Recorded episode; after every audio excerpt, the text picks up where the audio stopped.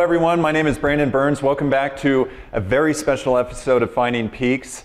Uh, again, Brandon Burns, Chief Executive Officer, Peaks Recovery Centers. For all the folks out there, grab your popcorn, grab your soda, because we're about to have another excellent show here at Finding Peaks. Uh, we just recently did an episode with uh, Kevin Frenciotti. Again, two for nailed two. it, nailed it. I don't have to do. I don't think I have to do the bio this time, but uh, excited for him to be with me, kind of in the co-host chair today, uh, joined by Scott Bienenfeld. Bienenfeld, Dr. Scott Bienenfeld in that regard. Thanks again, man. That is that is going to be challenging me for the rest of the time we know each other. Dr. B is good with me as well too, uh, and again, uh, or not again, and also we have uh, Dr. Uh, Dana Lerman as well too joining us on the show, and uh, Joe Schrank, as I understand his last name in that regard, uh, journalist, writer, very creative, very thoughtful, opinionated is what I'm learning about him as well too, and I love it. Welcome to the SCO, uh, show, Joe. And in that regard, I kind of just want to let you guys, starting with uh, you, Dr. B, uh, describing kind of you know what those titles and letters mean and where you're joining us from. Sure. So MD stands for shaman. No, just kidding. Um, it's medical doctor. Uh, although Nice. that would be that would be awesome. I, I'm not I'm not minimizing that at all. That would be amazing. Um, uh, so Dr. Lerman and I are both physicians. Uh, Joe Schrank is a social worker. Kevin, licensed uh, addiction counselor, correct? Right. Okay. And uh, so Dr. Lerman and I are the co-founders, co-owners, co-medical directors of Skylight Psychedelics. Um, and we are a company that is medically based, and we really do two main things. Um, we prescribe ketamine, um, which is a dissociative anesthetic, um, psychedelic medication. It's not a classic psychedelic. We're going to lump it in there today, I think, or maybe we'll parse out um, to treat all sorts of um, mental health disorders and addiction uh, depression, PTSD, severe anxiety, addictive disorders, all sorts of things.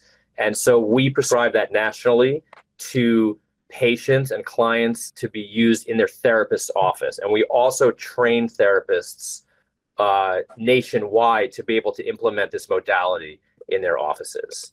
Um, and Dr. Lerman and I joined forces um, many months ago, and we've been um, kind of you know spreading the gospel about this. And one of the big uh, attractions turns out to be forward-thinking addiction centers, you know, that want to try to implement this. The research is starting to come out, um, and it's clear that uh, medications like ketamine and other psychedelics um, can really be helpful for this. So, thanks for having us.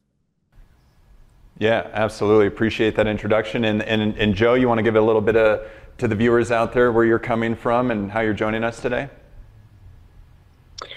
Yeah, I'm Joe Schrank. I'm a social worker by training. I'm also a journalist. I founded uh, thefix.com, which is now defunct. Long story. Um, but, you know, I always thought media never really gets this particular issue of addiction, recovery, drug use, drug policy. They never really get it right. So that's why we did that. I've worked with Dr. B for many years in a bunch of different capacities and crisis management and that kind of thing, like getting people to treatment and then following them and maintaining their care. Um, and I'm a Beautiful. very big proponent of expanding the tent of recovery. Beautiful. Well, I appreciate everybody's introduction, insights. Excited to have everybody on here. Let's get wild with it. You know, in, in regards to uh, ketamine-assisted therapy, you know, uh, starting with any of the docs on the screen here, you know, uh, what led you to this? Uh, as and I know uh, both of you have different backgrounds and training experiences from that MD level, um, but you know, how did you guys come together? How did Skylight Psychedelics uh, come to be in that regard? Yeah, that's a great story. Dana, you wanna take I like this story. Um, so I actually am a board certified internal medicine and infectious disease. And I was a COVID doctor on the front lines of coronavirus. And um, during the pandemic, I had my own COVID consulting company, the COVID Consultants, and we were selling tests nationwide and doing business risk mitigation, helping companies stay open. And through that process, I received a medical license in, in all 50 states. Also, through that process, I was severely uh, burnt out and suffering from my own uh, my own personal struggles as a human being, and then add in a pandemic, and um, I was in trouble. So I actually found myself in the middle of the pandemic at an ayahuasca retreat in Costa Rica. And really, since coming back from that experience, I have completely changed gears and went into the field of psychedelic medicine. I did a year long training course in psychedelic assisted therapy. And um, I was realizing that it's the Wild West out there with ketamine. And ketamine, now you can go online and order a prescription sent right to your doorstep, and no one's monitoring you, and you're just having these big experiences by yourself. And so I realized that it was important to really loop in people's therapists into this uh, treatment modality. So I decided that I was going to look for a partner. And my sister is a social worker, and she mentioned Scott. And Scott, he's already said, but he is a pretty impressive background of being trained in psychiatry, addiction psychiatry, forensic psychiatry um, and you know has really been in the ketamine space for several years. So I had one phone call with Scott, and by the end of the phone call, we this was maybe not even an hour long phone call, but after, at the end of that hour, um, we were partners and have been really moving forward with uh, launching Skylight Psychedelics, which has been pretty successful to date so far, getting ketamine in an affordable way to people and getting their therapists trained also in an affordable way.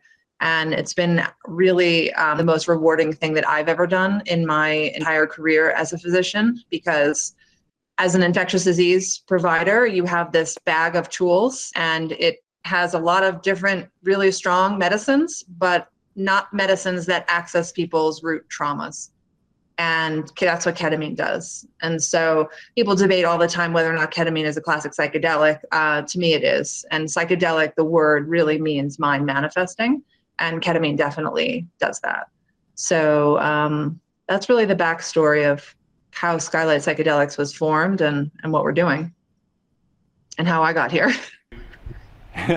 yeah, no, beautiful. Uh, you know, Dr. B, because I'm still trying to get into my brain here of how to fully pronounce that name. So I'm going to stick with Dr. B because that, that feels great. Uh, do you want to add a little bit of insights into that from your own journey up until, you know, kind of, um, you know, arriving at Skylight Psychedelics?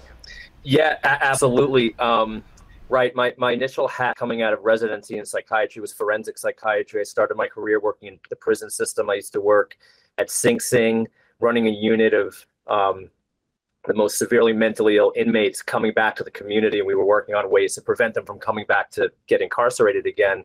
And you know wouldn't you know the number one reason people go back to jail is substance abuse even if they have severe mental illness right? And so i got kind of very interested in addiction medicine that way got board certified in it and i've been working in it for over 20 years. And i've worked with joe schrank for a long time who actually probably taught me more about the addiction space than any textbook. So thank you, Joe, about like the realities of kind of what it's like out there in the world, not just in a doctor's office. About um, I don't know, maybe like six or seven years ago, I was tapped by an anesthesiologist who was working with ketamine in downtown Manhattan, um, using IV ketamine primarily and intramuscular. And telling me, listen, you know, all my patients get off their antidepressants. I use it to treat pain. I'm looking for a psychiatrist. Do you want to check this out? Ketamine started popping up in the psychiatric literature really around the year 2000, but it got really hot like kind of the mid 2000s. So I remember reading all these papers thinking, wow, ketamine treating depression and PTSD, that's really cool, but I'll never do that because I'm a psychiatrist in my office in Upper West Side of Manhattan. Um, so long story short, I wound up kind of going down there and I never looked, I brought a bunch of my patients down there and watched this and you know, the next thing I know, I was working in a Surgis center doing IV intravenous ketamine sessions with patients, like tons of them.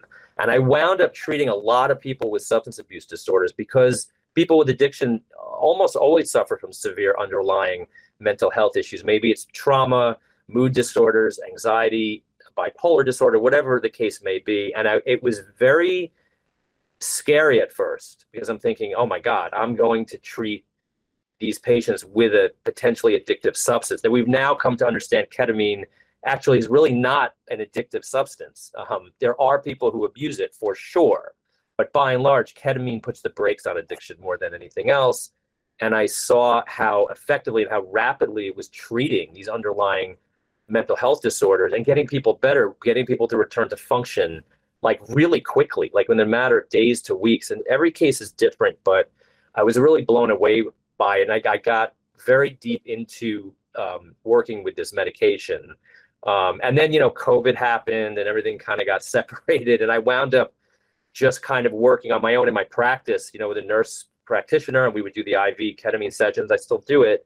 Um, you know, and then Dr. Lerman, you know, Dana found me and, and we kind of connected that way. But uh, so that's kind of my journey through it. And I found that, you know, taught kind of to Dana's point, um, you know, treating addiction, and Joe can speak to this better than anybody. Um, so much of it, it's really difficult. It's a really hard profession being an addiction medicine doctor because people, it's a constantly relapsing, remitting disease. There's a lot of stigma attached to it there's so much controversy between should you do 12 steps, should you not? Are there underlying medical problems? Is it biological disease? Is it spiritual? I mean, all these things. You know, you don't have these discussions mm-hmm. about asthma, right? or like, um, or strep throat, right? right I mean, it's you give the penicillin and it's done. Um, and so, uh, it's, so it's been amazing, but it's not easy. And and ketamine is like one of these tools in the toolbox that really is is a game changer here. Um, you know, in terms of treating a lot of different things. And and again, everything's case by case. Nothing's a panacea, perfect for everybody for every situation. But um, it's been a really interesting journey so far, for sure. Love it. Appreciate all those insights. And then, you know, from from your perspective, Joe, and I, I, I would, I suppose I missed an opportunity to share this with you on the front end. Uh, you know, but one of our vision here at uh, Peaks Recovery Centers as an inpatient um, dual diagnosis facility here in Colorado is to disrupt an industry through quality of care. And I'm recognizing more and more that disruption is, is really challenging, and that's what entices me so much about uh, these medications, the other plant-based uh, medicines that are uh, within Proposition 122 here on the ballot here in the state of Colorado. And you know, you seem like a disruptor in that regard, Joe. And so I, I want to bring you into the fold in that way, and um, you know, just share with us your passion around you know that concept of expanding recovery journeys. Well, um, yeah, I guess you could say disruptor. I'm not sure that's what most people would say. They might say something else, but um, you know, they can have their feelings about it. Look, I was always, and I, I I've taken certain things to heart uh, in educational settings. One of them being, you know, Jesuit high school men for others. Like I, thought they were serious. I thought they meant that. And so that's, you know, I mean, part of the reason I became a social worker, social work is really very different than the accepted paradigm of what recovery is. And I think that that's been one of the conflicts that I've had um, over the years because, you know, in social work, you meet the client where the client exists. You outline their particular options and support their decision, even if you don't dis, even if you disagree with their decision. You, know, you don't quit on people. You don't say things like, you're not ready and come back when we when you know you have no teeth you know keep using keep using meth. Just keep smoking meth. You know, there's so it's it's always been very much a conflict. I'm a recovering person myself. I I go to AA. I'm an AA dude. I responded well to it. Um, I responded well to it as a young guy. Um, it's been good for me over the years, but I'm not an evangelical about anything, you know, and I'm not an evangelical about recovery. I think that one of the big problems that we have in recovery is no one seems to be able to agree upon what success is. Um, so, in other words, people who have extinguished their use of potentially life threatening drugs in a recreational setting, to me, that's like, that's a triumph but that might include that they still use cannabis. Um, and I don't have any sort of moralistic problems with that, but the rehab industrial complex does. And, you know, they hang their hat on the recidivism. The profit margin is in failure, like the diet industry. So it's a really big problem when you want to stand up at recovery conferences and say these things but I mean that's fine. It's okay. I don't I don't really have any negative um, associations with what people think about me per se, but my personal view is that the definitional authority of recovery lies with the individual. That people get to say what is their recovery. If their recovery is harm reduction, to me, um, if an IV heroin user says, I'm committing to using only clean needles, that's how far I can go right now. To me, that's their recovery. Um, so when these things became more prevalent with use of uh, psychedelics or plant-based medicines or whatever, the backlash in the current paradigm is that's not recovery. And my response is maybe it's not your recovery, but you know, recovery is positive change. Recovery is um, improvement. You know, there's a lot of different ways that we could look at a life from a comprehensive way and determine if somebody is doing better in life. And just quickly, as an example, I had this client who was um, kind of old and crusty, pretty much just drinking himself to death alone in this big house in LA. And um, the family had no idea what to do. He was inebriated and fell at Christmas and knocked over the baby high chair, you know, all the big family drama. And so they took him to Betty Ford and he walked out. he was like, I'm not going to those meetings. Wow.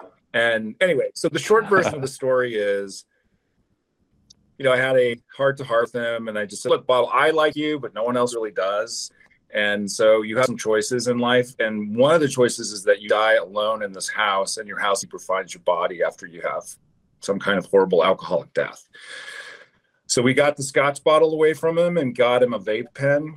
His blood pressure dropped. He lost 20 pounds. He agreed to uh, move into a, a, condo and have help. Uh, we taught him the miracle of Uber um, instead of driving. and all I heard from the AA people is, he's not sober. like, no shit, man. He, he loves that vape pen. He's not sober. Yeah. You're right. He's not dead. You got me. You got me there. Mm-hmm. But so I think that trying to say, is our 78 year old friend Bob in recovery? Uh, yeah, I think he is. Does he benefit from his use of cannabis? Without question. Does he benefit from extinguishing his use of alcohol? Without question. And so, so expanding the idea of what recovery is is really critical because we've been doing the same thing for decades and it goes nowhere. The death rate is is, is higher than ever. The overdose rate is higher than ever. The um, and so why not use these things especially when they're medicalized you know i'm a big proponent of of physicians administering medicine um, you know that's one of the reasons i like these guys they are licensed credentialed phys- board certified physicians so it's not i don't know i think people hear oh you can use psychedelic i think they hear like san francisco hippies and golden gate park or that they're going to a rave you know it's like, right. no, that's not what it is. So maybe it's a branding issue. I don't know. yeah, well, that's what we're doing here today, Joe. Is we're trying to get the brand correct in that regard, and I and you know I appreciate all those insights, and, and especially around the cannabis recovery journey. There, I think that's one of those things we're trying to meet in real time as a challenge at you know Peaks Recovery Centers. We're not trying to influence any particular path or adopt or you know state wholeheartedly this is the way we think you should go, but um, you know, if somebody is an IV heroin user and at the end of the day, part of their recovery journey means picking up a vape pen of that sorts and continuing forward, but they never touch that event at the, bit you know, uh, the IV heroin use again. To us, I mean, I want to couch that with you and likewise as a positive outcome and directional, and it really obtains that autonomy that, you know, Kevin and I really got to talk about on just the prior episode to joining this around there are so many restrictive measures from the rooms all the way to addiction treatment centers, uh, you know, psychiatrists, all that sort of stuff. And it seems like the most disruptive thing that we've got to really get right, you know, moving forward is that sense of autonomy. The autonomy aspect is the empowerment. And if clean needles is all that's being is taken to be empowerment for the individual. I think we start there from a harm reduction model, and then when that person is, you know, finds a new path towards, you know, their journey through that autonomous lens, we're right there as social workers, therapists, doctors, and so forth to nurture that next step in the journey. And by removing the coercion, in, in my experience, at least for individuals who come to Peaks, it's a, there's a difference between you know mom and dad dropping Johnny off, you know, with the luggage bag and saying deal with it, versus like Johnny getting out of the car being like I'm ready to do this, right? You get two incredibly different outcomes, namely when uh, you know when somebody is uh, not convinced or does not want to be there, you know, in that regard. At the end of the day, you spend what is 30 to 45 days kind of outside of the clinical curriculum trying to just get through that sort of, you know, we'll call it a little T trauma experience in that moment. And so I think that's what we get back in a really big way around these plant based medicines, around uh, ketamine interventions and so forth. And I just love to hear the reverence.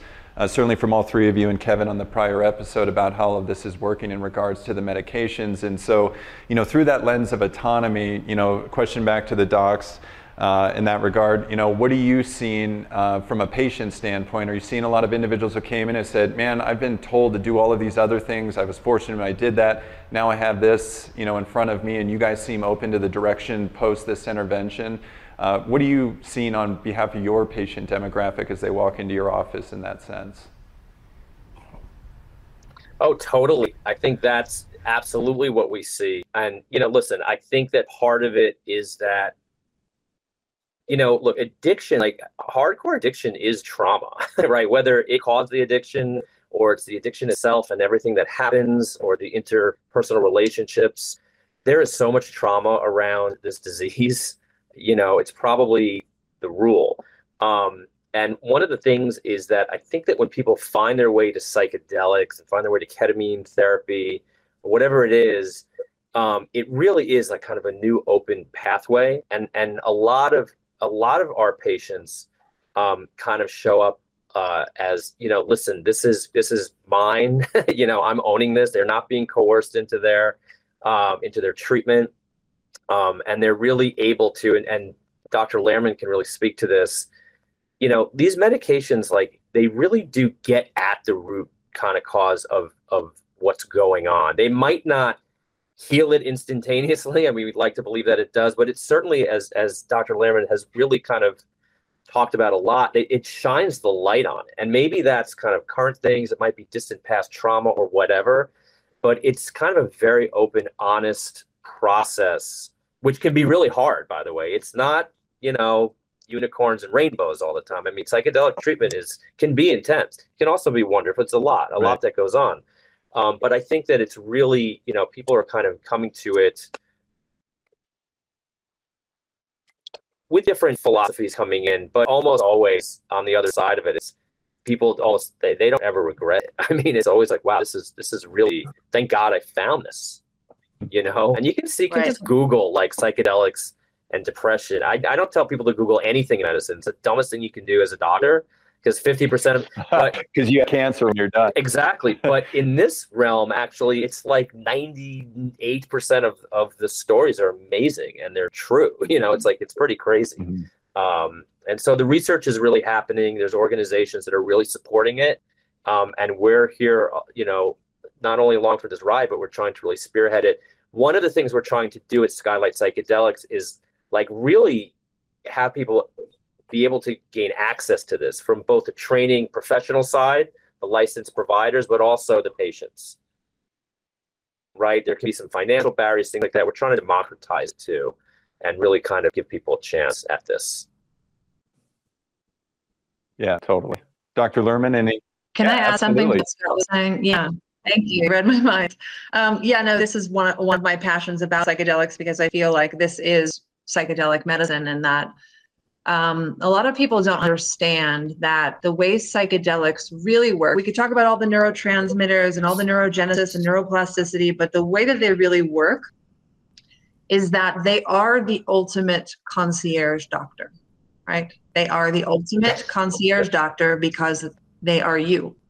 And so when you eat psychedelic medicine or when you take psychedelic medicine, you are allowing access to your own inner healing intelligence, right?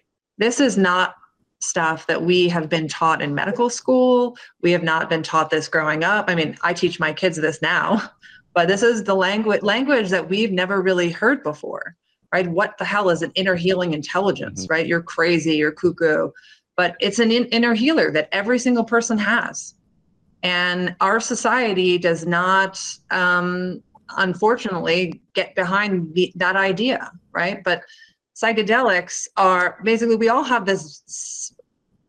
Uh, I'm sure many people on this call have heard me say this before, but we all have this sack of rocks that we carry around, right? And we're all kind of lugging this sack of rocks around. And some of us have big boulders in there and all different size rocks. And a lot of times you can go to therapy and throw out a few pebbles, a few bigger rocks, but oftentimes you still have this big sack that you carry around. And the way that I like to look at psychedelics is that they are the key to opening that sack and really allowing you to just take a big look inside and start working through all the things, right? And that's just how they work. Mm-hmm. They allow you access to what is in your luggage, right? And so there's nothing else that does that, right? All these SSRIs, all this conventional Western medicine. I mean, those medicines work 30% of the time for people with depression and and uh, anxiety and whatnot. I mean, these medicines and conventional standard rehab, these things don't work. So it's time to actually try something that works. And you know what I like to think of Western Western medicine approaches. Listen, sometimes they're helpful for people, and it's not always all bad. And I don't try to be an absolutist about it, but it really seems like Western medicines try to keep people in this kind of window of not feeling too great and not feeling too terrible, but you're just in this window and you sweep your shit under a rug and you don't ever look at it and you're just in this space, right? Psychedelics, it's okay to be really happy and it's okay to be feel something. Like we are not mm-hmm. feeling as a society. Like it is psychedelics allow us to get in touch with our root stuff look at it, work through it, process it for the first time, and then move through it. Yeah, it's beautiful. Yeah, so beautiful. That- I'm a big fan because I think it's important to really access, you know, people with addiction. I know Scott says not all people have a trauma or something. I would I would say probably honestly, if it's not 100%, it's 99.99% of people who have addiction.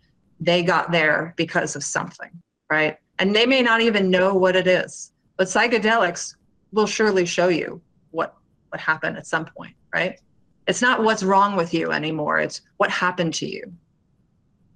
Yeah. yeah, I think one of the most interesting things about the psychedelic realm in medicine that's kind of emerging is that in a lot of ways, and no other medication can really do this, it is like psychotherapy in a pill in a weird way, right? Like there is like it happens whether you have like a therapist there or not, but you definitely want to have somebody there, right? because um, it can be pretty funky, and that's yeah. where we get into this idea called integration, right? Which is where you take all the intense experiences and then you have somebody help you kind of kind of you know work it into your life and understand it and, and contextualize everything um, but really there and listen there are plenty of medications prescribed, right?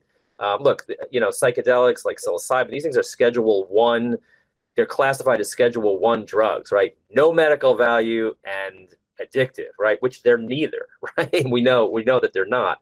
Um, but there are tons of psychiatric and, and other medications that are much lower schedules, legal, prescribed all the time, that are that will kill you in overdose, right? That that are that are dangerous. They're super addictive and psychoactive and everything like that. Um, so I think this field is really, I mean, there there is like a sea change happening here, definitely.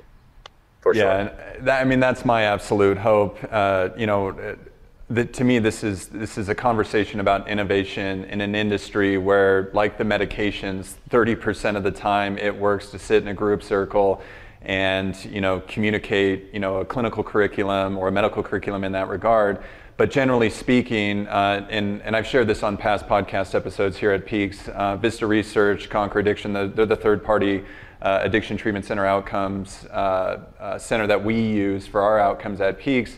And they've been on the show talking about for the last 30 years, our outcomes have remained flat at 33% or lower.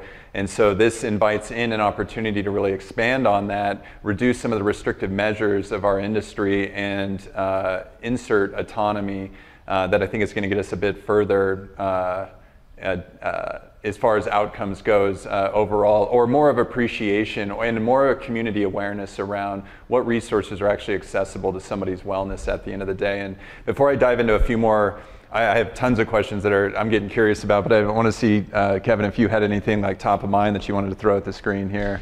I mean, yeah, for now, it seems a lot of what we've been talking about is the promising kind of paradigm shift that psychedelics assisted therapies are representing, not only in the inherent quality of the healing potential of psychedelics, but also in the therapeutic mo- model, the theory behind what elicits change. And this idea of the inner healing intelligence that Dr. Lerman spelled out, um, Joe's uh, encouragement for community support, and, and Dr. B.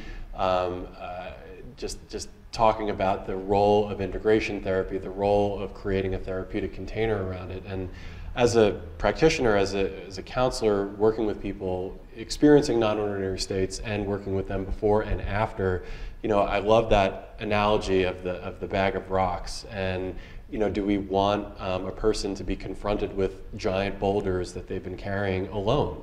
You know, as a practitioner, I feel like I'm standing over their shoulder with the flashlight kind of help it. Like oh what should we look at now? What does describe that to me? How can we uh, assess this together and process it in real time? And then implementing behavioral changes uh, uh, on the other side. So what, what joe is talking about is so important to have that community resource that supportive structure because at the end of the day you know we have a couple hours a, a week uh, at best of patient contact time and uh, folks are going to go back to their existing resources, their families, their communities, their church groups, or spiritual um, peer support networks. And we, we really need to update the paradigm and educate people on how to support this new um, therapeutic model, which is, is, is so important. Um, so that's, that's kind of what, what I'm operating at right now. And, and Joe, I, I'm kind of interested in you know, you talk about a big umbrella, and you know, several months ago we talked about uh, the on your podcast the update around um, acceptance of people using psychedelics as tools for integration in in recovery settings. And one way or another, there's there's going to have to be a grappling with this reality that people for whatever reason, um, whether they're stabilized and secure in their relationship with substances, in an abstinence based model, in a harm reduction model, and yet they're still struggling with other things that they seek healing through with psychedelics. How is the community going to need to grapple around these people to support them in the same way that you've discovered with cannabis? Well, look, I mean, I'm not sure that there is a robust community of people who are supporting cannabis use in the context of recovery it's growing, certainly in Los Angeles. Um, you know, we've seen more and more of that. I think that community is one of the things that helps all areas of mental health right? One one way or another. You know the ancient greeks said be not idle be not alone. And so in other words do something and do it with somebody. So my personal feeling is that all humans deserve to have their tribe and to be safe and comfortable in however that looks. They don't deserve um, to be lambasted or shamed because they're recovering in a way that's different than the individual who has announced to the world that they're the uh, standard of recovery. So, in other words, you know, when a celebrity comes out, um, Demi Lovato came out and said she's Cali sober, that she uses cannabis. Massive backlash from people she's not sober. She's going to relapse. She's going to do this. She's going to do that. I, I, was like, you know, but how do we know it's not abstinence that leads people to relapse? Because so many people who attempt abstinence return to their previous pattern of self harming drug use. So maybe abstinence is what's doing it. Um, you know, she's a young woman. She gets to try on hats. She gets to see what's going to be right for her. Uh, so I think it's still it's got a long way to go before there are certain systems that I think help um, cultural acceptance. One of them would be the VA. You know, I think that it's the largest healthcare system in America. It has really robust capacities for research. It has a captive population. I think if the VA started using psychedelic medications, which would help those guys tremendously, and was vocal about it and had some kind of continuing care support system, whether it's mutual aid or recreational interactions, whatever it is, that would go a long way.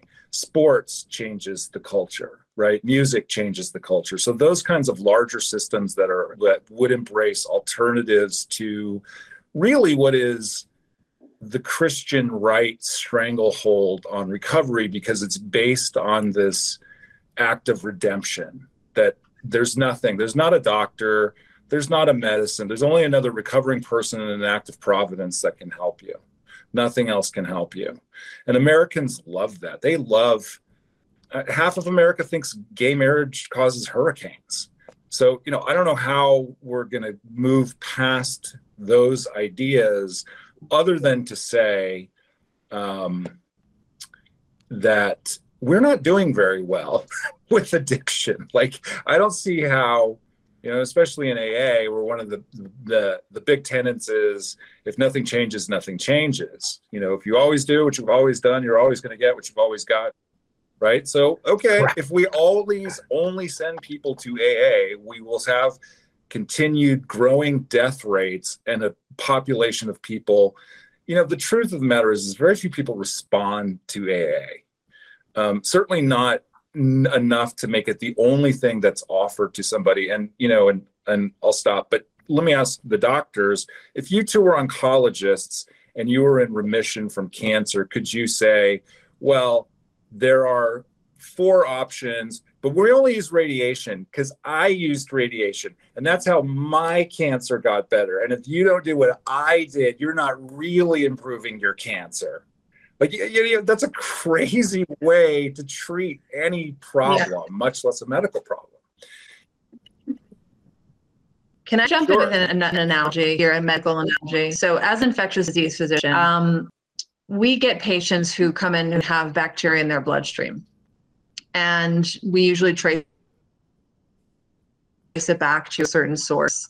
And sometimes we get patients who come in who have repeated what we call bacteremia, bacteria in the bloodstream. And the reason why they get that is because there's some deep seated infection somewhere in their body that we are not treating with our regular duration of antibiotics. And we need to go and get to the source of the, of the bacteria in the bloodstream. Okay. I would make the argument that we fail at treating addiction because you don't get to the source of why that person is it. Right? That is, and that is the greatest argument for the introduction of psychedelics into the addiction space. Right? Because you have why would anyone think that it's going to go away if you don't get to the root of the stuff right the question is is in therapy sessions and in all these different things that you're doing in rehab are you actually getting to the source of the issue many people don't even know their problem many people are dealing with such repressed trauma that happened and it, it, takes so much work to get to that root of that problem right? And psychedelics they're like a missile. They so right and, and and jumping on that analogy you know in terms of why it is effective why ketamine is effective in this regard is because the deep-seated trauma that people are experiencing you know human beings have a reflex to deal with trauma and it's called denial right? Like we don't want to deal with it. And and if we start to deal with it, we go into fight or flight mode. Our adrenal glands start pumping, right? The adrenaline flows, and every and people get anxious. It's hard, and that's that's normal. I mean, that that's, it's not healthy, um, but dealing with trauma often results in people feeling overwhelmed by emotion, and it's too hard to go there. People get triggered, all sorts of things. One of the things that, and if you ever observe a ketamine session, you'll, you're, you're bound to see this is that it, it, it's called a dissociative anesthetic partially because it dissociates different parts of the brain from each other that normally communicate very tightly. And one of those is the frontal part of the brain with the deep emotional parts of the brain right? So when people start thinking about their trauma the emotions start just exploding and they can't deal with it right? It's like a wave of neurotransmitters panic attacks ensue. It's too much. It's like nope i'm not. I can't go there and what ketamine does by dissociating that, it allows the sort of thinking frontal part of the brain to be separate from that kind of that emotional, the limbic system, the deep part of the brain that that's exerting these feelings. So people can actually like see the traumatic event and, and sort of experience it, not even with with prompting, right? It happens sometimes spontaneously right? But without that fight or flight, that adrenal gland overload that prevents it in other in other modalities. And it happens on its own. It's incredible. When I first brought patients down to, to do this treatment, they were talking about traumas and things that happened in their past I never even knew about. Um, they never talked about. And it was fascinating to watch people just kind of get to this place of, of frequently expressing acceptance, forgiveness, and it's not amnesia. This is not, it doesn't wipe your slate clean, right? This isn't like we take the trauma, we erase it. It's quite the opposite, as as Dana talks about, shines a light on it. And but but people can sometimes and I'm not saying like people are cured instantly, and this can be a protracted long process, and everybody's different, and all traumas are different, and degrees of trauma and all of that. Um, but in many cases, ketamine has the ability to do that, and it's fascinating, and it kind of allows people to kind of like have a process, like kind of get some of the poison out, the emotional poison that's associated with it, and and you know, and I think that's a big part of why we've seen success. Totally. Hey, and, and, and Joe, you, you stole my thunder, man. I'm, I'm so big on like, you know, when I think of disruption of this industry, I think about all the independent philosophies that exist. And I used in the past episode with Kevin, you can review it with the reviewers in the background on, you know, you walk into a broke, you know, an emergency room with a broken arm, what would it be like for the physician to be like, hey, I have a new idea about how to heal this. I'm gonna, I'm gonna, I'm gonna make sure it's, you know, the bones are mended and all that sort of thing. But I'm not gonna put a cast on because you know what? I got well without a cast because I was, you know, in some off country or whatever, and I didn't have access to this. But this is how it. It, it seems so fundamentally absurd to insert philosophies within the general practices of medicine uh, in, in, in, that, in the way that we know it. And yet we do that within substance use disorders and even at um, even if it's a little bit more sutured up, not to play on medical words here on the, the mental health professional side of things, I think they get a little bit more right. It's more wrapped around, well, that's not even entirely true. I guess ultimately what I want to say though is it's interesting in these aspects of behavioral healthcare, behavioral healthcare medicine, clinical interventions, and so forth, we want to state that it ought to be in this sort of way or use some moral framework or philosophy at the end of the day um, and insist on that as a path. And um, so you stole it from me, Joe. I guess I just wanted to give it back that we're, we're in alignment in that way. It's just one of those things where I don't think that moral posturing has any place in, in the care of people who are trying to improve their lives with either emotionally or their mental health or their substance misuse issues. And there is a tremendous amount of moral shame based you know it's actually the the one of the more arrogant things to tell people you're doing it wrong and you could be me but you you have to do it like me um you know it's a very strange way to try to align with people uh, is to impose that kind of thing on it and I, I, don't know. I've never, you know, I mean, we hear all the time, well, addiction's a disease. All right, well, then why aren't they treated like patients with the standard of care? Why are they treated like criminals? Um, and why are we browbeating them into some specific way? Because really, what that total abstinence modality is designed to do is to make the people around them feel better. Now, it's not really designed to help the individual because their that abstinence might be their best play maybe, um, but it might not. The truth of the matter is, is I'm not sure that everybody everybody universally should be abstinent from all substance use but it makes the the culture like parents want to hear total abstinence and wives and spouses and so on and so forth because they have been sold that that if drugs are the problem elimination of drugs is the solution.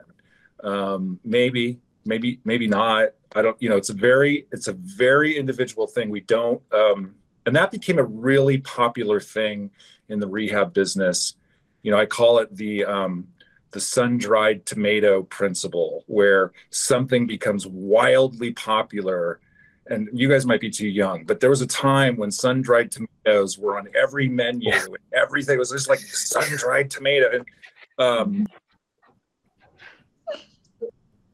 and the individualized treatment became like the buzzword of the industry and the truth is, nobody had visualized anything. It was all the same no. repetitive stuff. Nobody had any respect for the individual, for their culture, for their gender, for their gender identification. Nothing.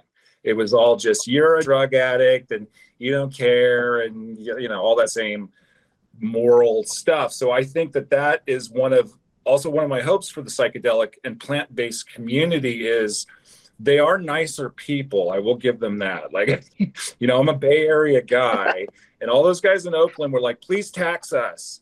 We're going to build a playground. We're going to put a high school. We're going to put a computer lab at the high school. Like, they just wanted to be accepted. I've never heard of any beer company putting in computer labs at a high school.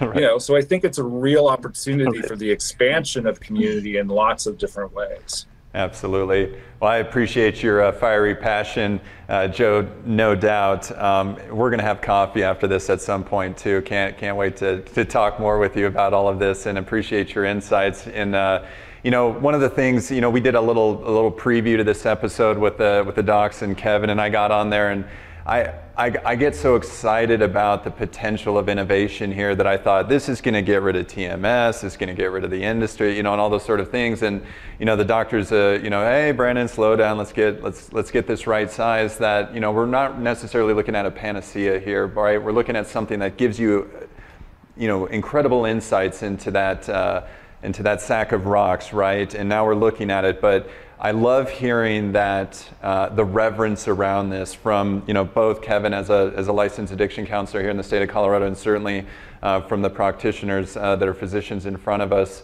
and uh, would just love to uh, hear more you know about that that side of it, that reverence, and, and why we're thinking about it differently than a panacea.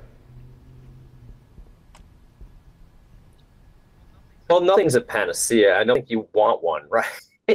I, and look, right. I, you, you mentioned TMS. Um, you know, T, look, this is a really exciting time for psychiatry, actually.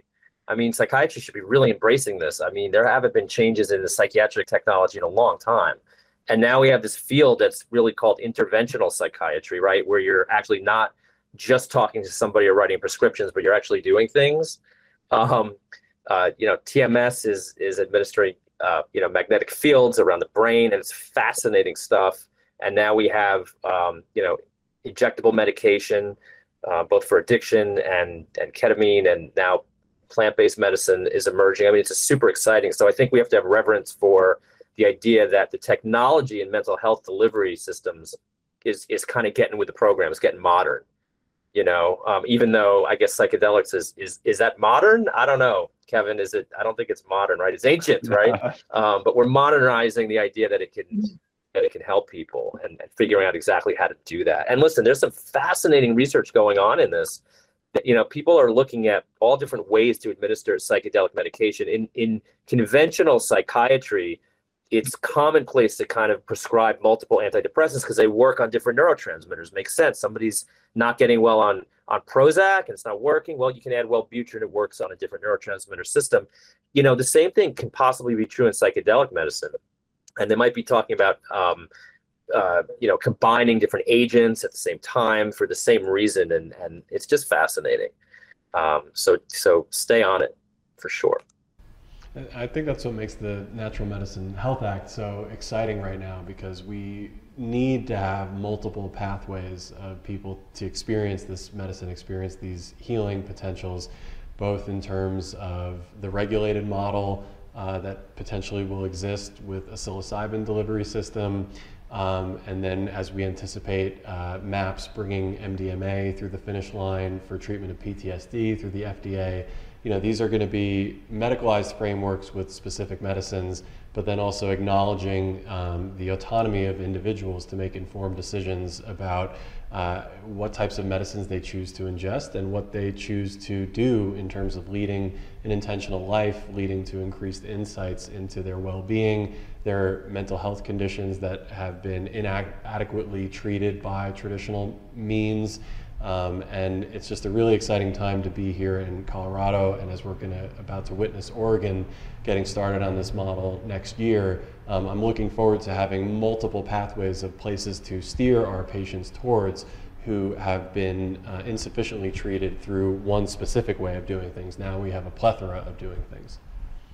Yeah, it, that's you guys are all so well spoken. I just feel like I'm babbling at times in, in front of this room of giants. Uh, you know, and one of the things that I I want to be cautious of our time here and, and just create kind of an open heart, open minded kind of question for the viewers out there. But you know, one of the sensitivities that's arising, and, and we're getting better at our ketamine protocols and this sort of thing, but we've generally kind of turned it as a treatment program towards like mental health primary patients. It's not true in all considerations, but one of the things we've noticed in the background, you know, when you know Johnny comes back from the ketamine infusion, you know, uh, intervention, uh, is like, oh, what was that like? And, it, and it's really mind opening and it's insightful, and they gained from it, and they want to share in those experiences.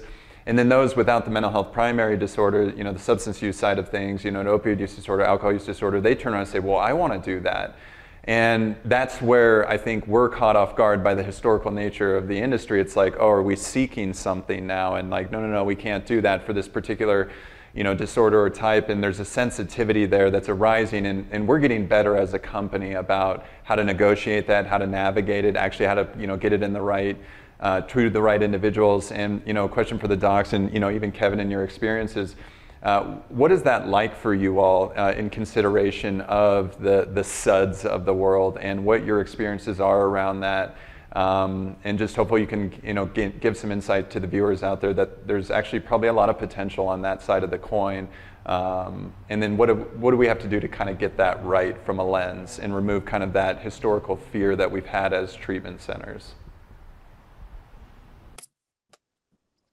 Look, I think that I would just maybe change the mindset of, oh, can I do that? Right? To, oh, that's really interesting. Can I be evaluated for that? right? Because I think everything, mm, if you go right. back in medicine and, and mental health, gets into a, a, really solid clinical evaluation. You know, so maybe they are um, good candidates, maybe they're not. You know, I, I don't know. I can't speak to that. It's not, you know, Dana might disagree. I, I don't know. you know, give it to everybody. but uh, I think, but I think, but but I I, think, I, I, I honestly think I, I, mean that I could see where that could that could dovetail into some craziness in the culture of addiction treatment and all of that. But I do think we need to get away from it, right? I mean, it might well be determined in the not too distant future that yeah, you know, ketamine infusions just lowers your chance of relapse with alcohol, period, whatever is caused, right? And and that'll be a game changer, you know. So yeah. I think it's really important to highlight that this is not a pleasurable experience for most mm-hmm. people. Okay. This is not when you bump a line of K in a rave. This is a very different experience. Okay. This is in a in a in a journey space where you have, you know, and most providers, there's an altar, there's uh, psychedelic art, it's very comfortable. It is not typically um, the way that we like to promote it being being um, utilize is, is in a very therapeutic space with very intentional music. You have a you have an eye mask on where you're creating this inward experience, and then you give we give a medicine that causes a dissociative effect where you are. It is not always amazing. You are not always seeing Jesus in that room, and I don't think that the majority. Of, I have a lot of clients who say, you know, I really don't like this, but I know it's helping me. Like I don't, it's work. And we say that word a lot in mm-hmm. psychedelics. This is work. You are doing work on yourself, right? This is not come in here, get high, uh, let's see rainbows, and you're going to feel better, right? This is, it brings the deep stuff up to the surface so you could work with it. That's exactly what it's doing. So it's not just you up to an IV in our model, right? We don't IV and you're going to have this grand old time, right? Like we promote therapists being there or therapists being there afterwards to integrate those things that came up for you. I mean, it's a really important thing to highlight that this is not you're getting you're getting high. I think it's a critical thing. I think to the because from from the cultural perspective, I hear it from a lot of young people. I should do ketamine treatment. They think they're going to a rave. I'm like, look, I don't know. I don't give medical advice. You need to talk to the doctor. Just you know, and Scott, you're exactly right. You know, sure, be evaluated to see if you're a good candidate for this or for any um, intervention for help. You know, I think that. Um, it, it's there isn't one answer for all people. We didn't all get sick in the same way. We're not going to all get better in the same way. And so I think it's important to find um, the individual path that's going to resonate for any one person and help them. What I think is that you know, Nixon hating hippies is a bad reason to not use psychedelic medicines, which is pretty much how they were vilified in the 60s was Nixon hated counterculture and, you know, uh, it was going to lead to anarchy and draft dodging, you know, whatever they were saying, whatever the rhetoric is that they were putting in. And there are verifiable people from the Nixon administration saying, yeah, we knew we were lying. Yeah, we knew. You know, they cultivated these racist messages against certain medications uh, because they didn't like the culture around them, not because they weren't effective or couldn't help anybody. And that's really the thing that I think needs to shift. Is maybe it'll help you, maybe it won't. I don't know, but you should certainly have the option to find out. But can I just say, and I think this is still recording, can I just say that I think that, you know, I'm very liberal with who I prescribe ketamine to. Yeah. You don't have to come to me with treatment resistant depression. That is, that's total crap honestly. If yeah. I'm not going to make someone go and take multiple different medicines that have a 30% chance of working. And each time you add a medicine or change some change a psychiatric medicine, that person has a lower likelihood of responding.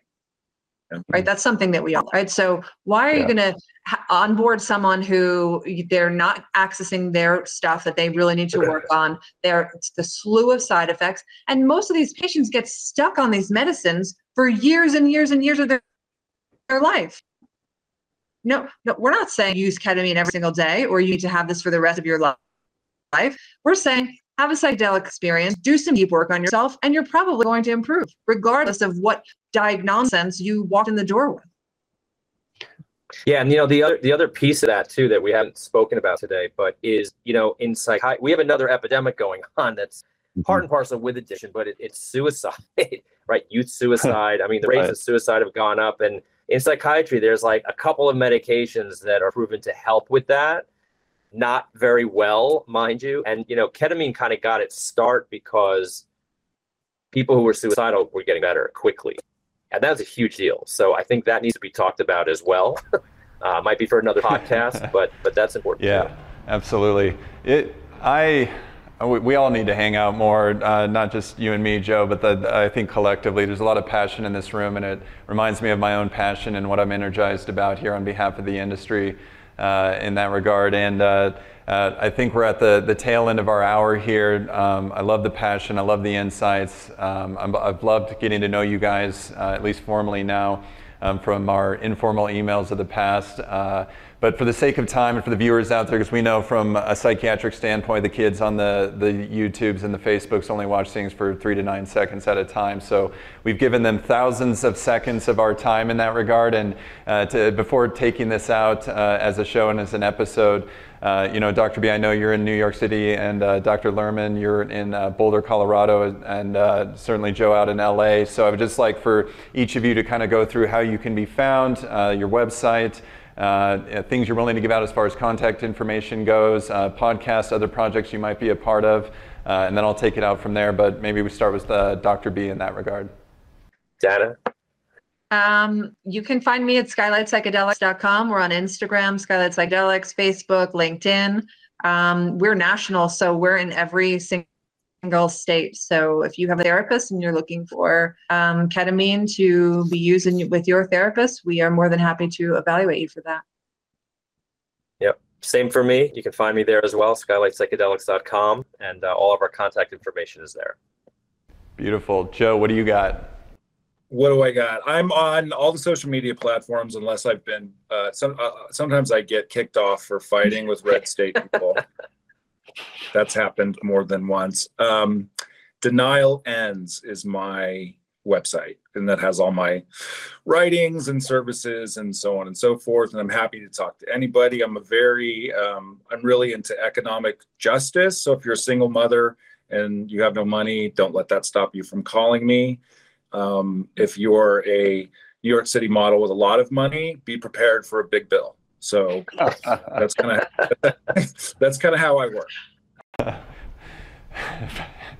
Beautiful, man. Joe, you're so you're so colorful in your in your passion. I love it, man. I can't wait to do this coffee with you in the background. Um, but in that regard, I'm going to take it out here at uh, Finding Peaks. Again, Chief Executive Officer Brandon Burns with Peaks Recovery Centers, inviting all of these uh, incredible guests, uh, professionals onto this platform to uh, help open the hearts and the minds of the viewers out there around Proposition 122 here in the state of Colorado and the innovation possibilities uh, that exist within this framework. And then hopefully at some point, uh, it's given nationally. you can find us on all the TikToks. Uh, the Facebooks, the Twitters, those types of things out there. Uh, like us, follow us, uh, communicate it with us through those platforms. We much appreciate it.